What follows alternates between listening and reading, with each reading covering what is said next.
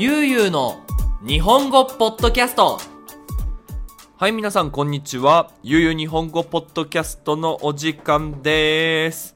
先週はどんな一週間でしたか？ね、僕はですね、えー、ついに、あのー、一個前のポッドキャストで言ったんだよね。プレイステーション5をね、買って、で、今ね、デモンズソウルを遊んでいますよ。いや、あのね、すごい、と思う。というのはね、そのテレビ自体が、テレビがとても古いので、プレイステーション5はすごくいい。だけど、そんなに綺麗じゃないかなって思っています。これね、またテレビ買ったら、もう一回遊ぼうかなって思うのと、あとね、今その、プレイステーション5で遊びたいんだけど、でも、その、画面を録画したり、自分の顔を映したりして、その、プレイステーション5をパソコンに映して、で、それを録画録画はスペイン語でグラバル。録画して、で、それを YouTube にアップロードしたいなと思っているんですけど、まあ、その方法をね、探しています。もし、このポッドキャストを聞いている人で、PlayStation 5をパソコンで録画する方法、知っている人がいたら、ぜひコメントで書いてくれると嬉しいです。ということで、今回はまた、あの、ゲームとは全然違うテーマを話したいなと思っています。今日はですね、猫について。皆さん猫好きですかね？もう私は猫を飼い始めて、えー約8年、7年ぐらい。メキシコに来てからなんですけど、まあそれについて今日はのんびり、リラックスして話していきたいなと思っております。それではよろしくお願いします。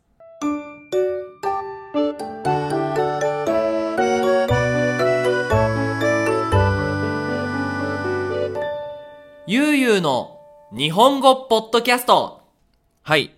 ということで、あの今回、猫について話したいなと思うんですけど、僕日本にいた時、まあつまり生まれてから22歳まで日本にいたんですけど、ペットを飼った経験があまりないんですね。子供の時にじいちゃんばあちゃんの家に犬がいてね、えー、あれ、何歳ぐらいだったかな小学校6年生の時に死んじゃったから、うん、本当もう生まれてから小学校6年生ぐらいまで犬がいて、で、それからずっとペットがいない生活が続いて、で、あのーまあ、メキシコに来たんですよ。で、もともと、犬があんまり好きじゃなくて、犬いたんだけど、あの、子供の時にね、お尻を犬に噛まれたんですよ。で、それから犬ってちょっと怖くて、あとなんか、あのー僕これでいて静かなところがすごく好きなんですけど、まあ、すべての犬じゃないですよ。すべての犬じゃないけど、僕の近所にいた犬ってよくこう、ワンワンワン、ワンワンワンって、これ吠える、 ladrar なんだ、吠える。よく吠える犬が私の近所に多くて、いつもうるさいな、うるさいなっていう、こう、なんか悪いイメージがね、あの、あって。別に犬が悪いわけじゃないし、やっぱ犬が好きな人もいいと思います。あの、可愛いですしね。ただ、私は、あまり好きじゃなくて。で、猫は割と、見てて、ああ、可愛いなって、ペットショップとかで猫がたくさんいて、うわ、可愛いって思ってたんですけど、僕ね、猫のアレルギーがあったんですよ。結構ひどい。あの、喘息って、えー病気。息ができなくなる病気。あの、スペイン語だとアスマ。アスマ。あの、息ができなくなる病気を子供の頃から持っていて、で、猫がいる家に行くと、その喘息が出てしまうんですね。息ができなくなって、目が痒くなって。だから、中学校の時とかの友達の家に猫がいて、いっつもアレルギーの薬飲んで、行くけど、でも、あまり良くなくて、猫可愛いけど、飼えないし、触れないなっていう生活が続いていたんですね。で、メキシコですよ。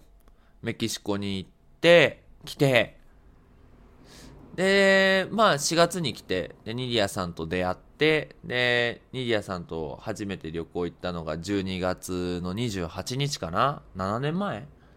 で、その年のお正月に、ニディアさんの家に、まあ、招待してもらって、ぜひユースケ遊びに来てくださいって言われて、あ、ぜひ行きたいですって言ったんですね。で、まあ、ぜひ行きたいですって言って、なので、その、まあ、招待してもらったんですけど、ニディアさんの、まあ、実家、お母さんが住んでいる家は、その当時で猫が2匹いて、で、そのお正月の夕方から晩ご飯のまあ、パーティーがあって、みんなで、その、ボードゲーム、テーブルのゲーム、UNO とかのゲームをして、し、ようっていう話だったんですけど、アレルギーが出てしまって、もう本当に息できなくなって、で、うわもう大変だねっていう話になって、で、帰ったんですよ、家に。そう。で、まあ、それがもう初めてで、で、まあ、いろいろあって、このニディアさんの実家に住むことになったんですね。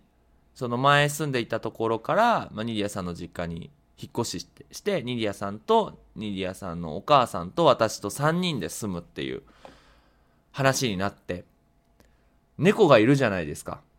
だもう最初はもう本当に大変でアレルギー。多分無理だなと思ってたんですよ。もう、あと、2週間、3週間したら、あ、ほんとすみませんと。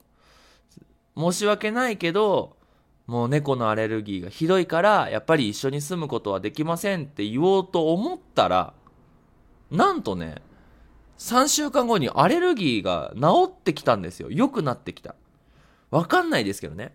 もうたくさんその猫と一緒に生活してて、毎日息できなくて、いつも目がかゆい状態がずっと続いていて、だんだんだんだん体が、あの、慣れてきて、猫に。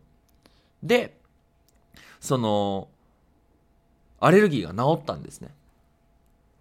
そうそうそうそう。で、それから猫を飼い始めるようになったんですよ。だから、いろいろなね、問題をこうクリアしていって、で、僕もやっと猫チームに入ることができたっていうね。はい、話があったんですね。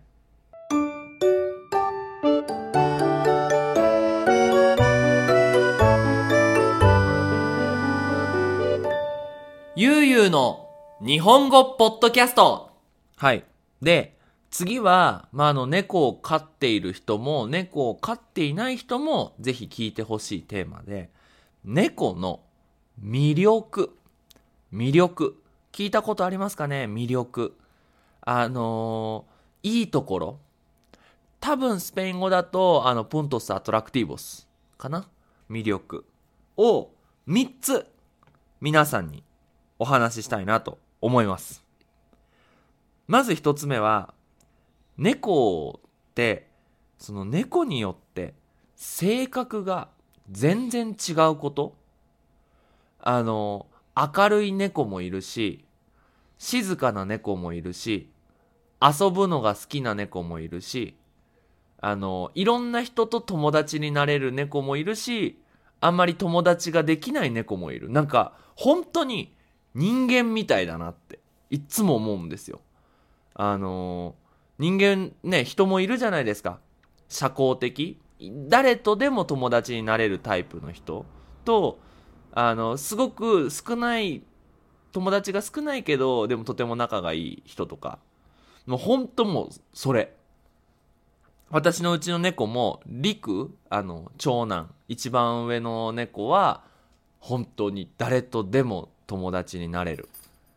し、真ん中の貝は、本当に私だけすごく懐いていてまああのクラスをしている時にいつも遊びに来てくれるしいつも私の近くにいるイメージがあるであの一番下最近あの引き取ったクーは女の子なんですけどもう2人のお兄ちゃんにすごくあの懐いていて懐くっていうのはそのその人と仲がいいっていうかその例えばペットとかでもその例えば犬がその人を好きになることを懐くって言うんですけどそう。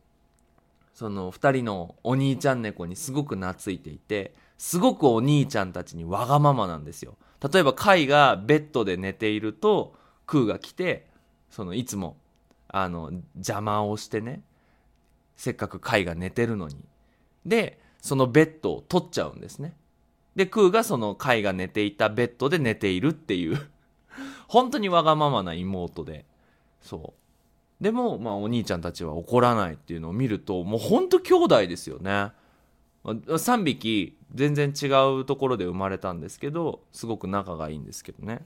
なんかそういうなんか本当に猫によって性格が違うのがすごく面白いし何て言うのかな猫として見るってよりもなんか人間の別の形をした生き物みたいな形で見れるからなんか一緒にね私家で働いていて長い時間過ごしているんですけど飽きないですね。なんかつまらなくならない。なのであのいつも家にいる人は特にねこの猫を飼うことはおすすめですね。はい。で2つ目のポイントはさっきも言ったんですけどあの猫同士猫と猫の関係を見るのがすごく面白い。あこの猫とこの猫は仲がいいとかこの猫とこの猫はすごくあの仲がいいけどでもこの日は仲が悪いみたいな。遊び方も例えばリクとカイの遊び方とクーとリクの遊び方はちょっと違うんですよね。結構リクとカイの遊びは時々喧嘩になる。でいつもカイは嫌なんですよあの、リクと遊ぶのが。で、リクが遊ぼうって言ってこう、なんだろう、ちょっかいを出すっていう、あの、また新しい言葉ですね。あの、なんだろう、遊ぼうよって言って、ちょっと迷惑をかける、モレスタールするイメージ。ちょっかいを出すと、カイはいつも逃げるんですね。でも、クーがカイにちょっかいを出しても怒らないんですよね。なんか、そういう遊び方とかなんか何話してるのかなって、まあ、話してないですけどなんか猫同士でね分かることがあると思うんですよね。そういうのを見るとすごく面白いなって今もねあの今な誰もいないですね。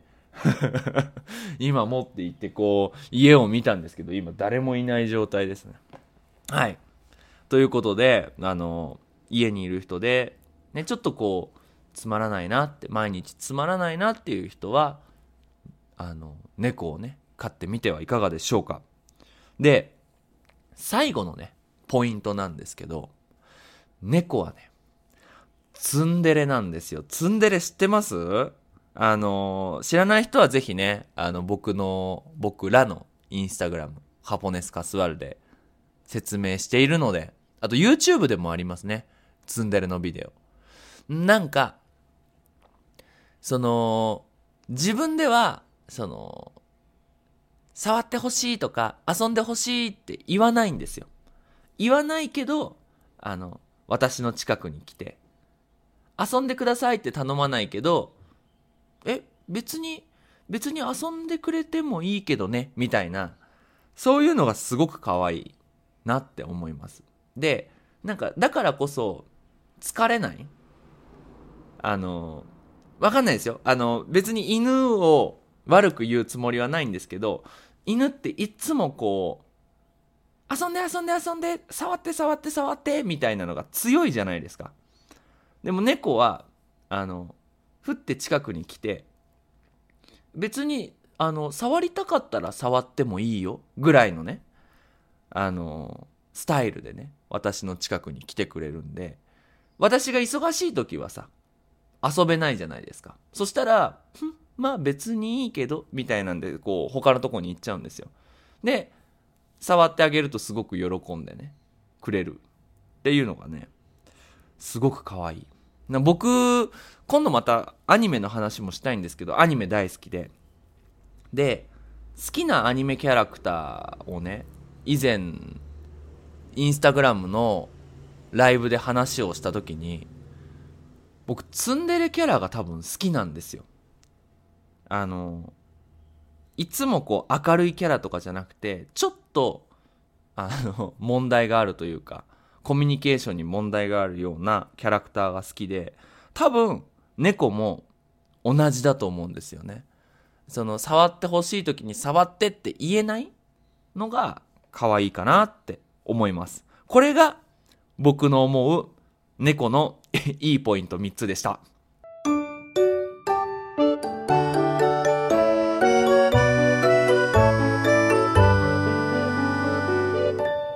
ゆうゆうの日本語ポッドキャスト。はい。で、次はですね、あの、まあ、猫を飼ってていいことだけじゃないですよね。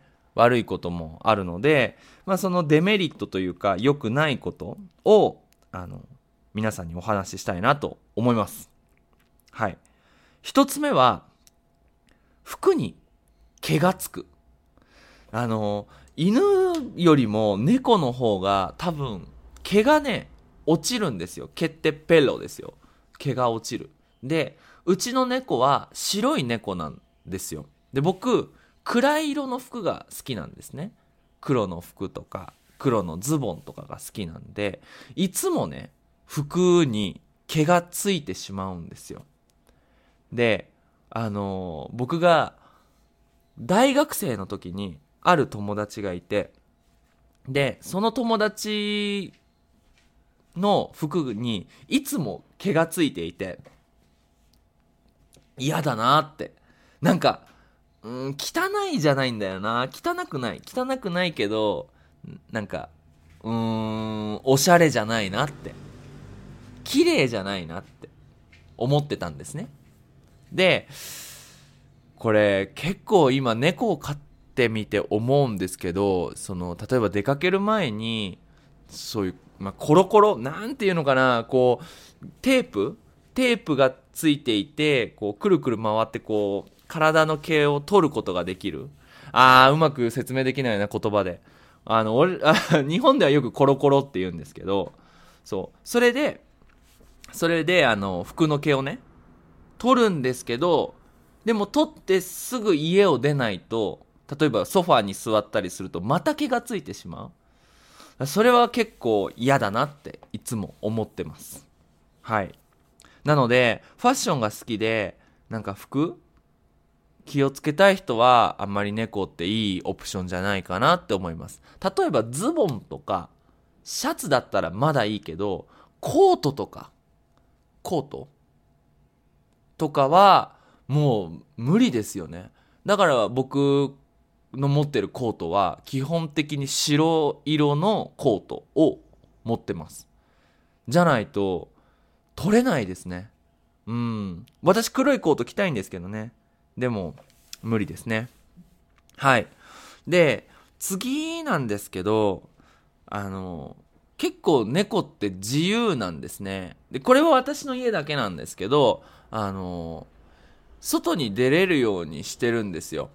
あの、っていうのは、私の住んでいるアパートの人たちは、みんな猫を飼っていて、で、すごく猫に優しい人たちで、で、私の家の前に、あの、小さい庭があるんですね。いっぱい木が生えてる。で、そこで、そのアパートに住んでいる猫たちがよく集まって遊んだりしてるんですね。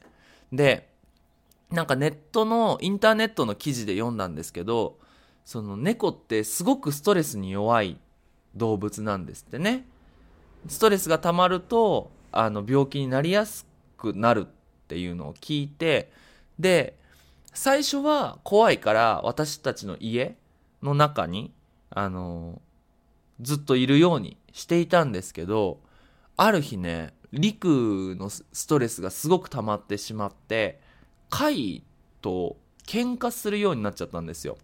リクがカイの首をたくさん噛んでしまって、で、もうほんと首から血が出るぐらいたくさん噛んでしまって、あ、もうこれはダメだなと思って、じゃあもう外に出そうっていう風に決めたんですね。猫も自分たちの人生があるから、やっぱり私たちのエゴ、エゴイズ、エゴイスタ、エゴイズモで、その、楽しい生活ができないっていうのは良くないなと思ってね。で、まあそれから、すごくストレスは良くなったんですけど、時々、帰ってこない日があるんですよ。帰ってこない日。一日中はいないんですけど、例えば夜帰ってこないとか、昼朝のご飯の時間に帰ってこないとかっていう時に、やっぱすごく心配する。な、これ多分ペットみんなそうだと思うんですけど、犬っていっつもいるじゃないですか。家に。で、出かける時は散歩。いつもその、なんだろう、飼い主、ドエニョ飼い主は、あの、ペットを飼っている人ね。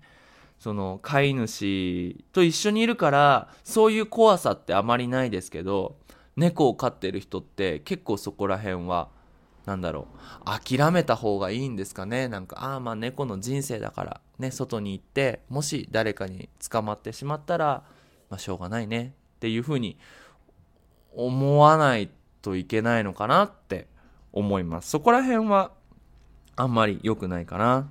そう。で、あと、その、二人、二つタイプがいると思うんですよ。いつもなんか、構ってほしい。犬とかはいつも来てくれるのが嬉しい。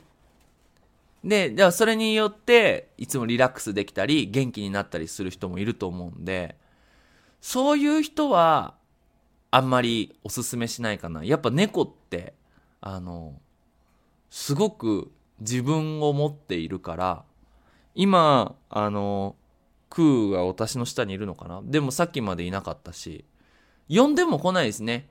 おいでおいでって、あの、クスクスクスクスクス、おいでって言っても、基本的に来ない かな？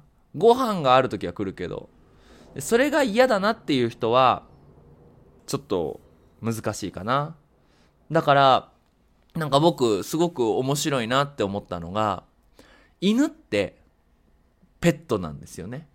家族というか。うん。だけど、猫ってイメージとしてはルームメイト。一緒に住んでる。けど、猫には猫の人生があって、私たちには私たちの生活があって、だから、いつも一緒にいなくてもいい。たまに遊んだり。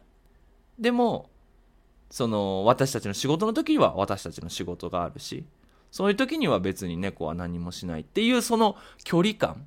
距離感っていうのはなんか、えー、そのディスタンシアの感じその猫と人間の距離感っていうのがすごくいいなと思うけど嫌いな人は嫌いかなって思います。はい。ということで、まあ、今回はその猫を飼ってみて思ったことと僕がこう、ね、猫を飼うまでのねあの流れを話してみました。で、まあなんかね、ぜひ今回猫の話をしたので、いつかね、あの、どうやって陸が来たのかとか、どうやって海と空が来たのかっていうお話もしたいなと思います。あの、うちは基本的に、あの、猫、ペットはお金で買わない。必ず、こう、誰か困ってる人からもらうっていうスタイルでやってるので、うん。そういうお話もできたらなと思っております。はい。ということで、ゆうゆう日本語では引き続きテーマの募集をしています。えー、こんなテーマについて話してほしい、こんな話が聞きたいというものありましたら、えー、インスタグラムのダイレクトメッセージや Facebook のコメント欄に書いてください。必ず取ります。ということで皆さん、引き続き日本語の勉強を頑張ってください。それじゃあ、またねバイバイ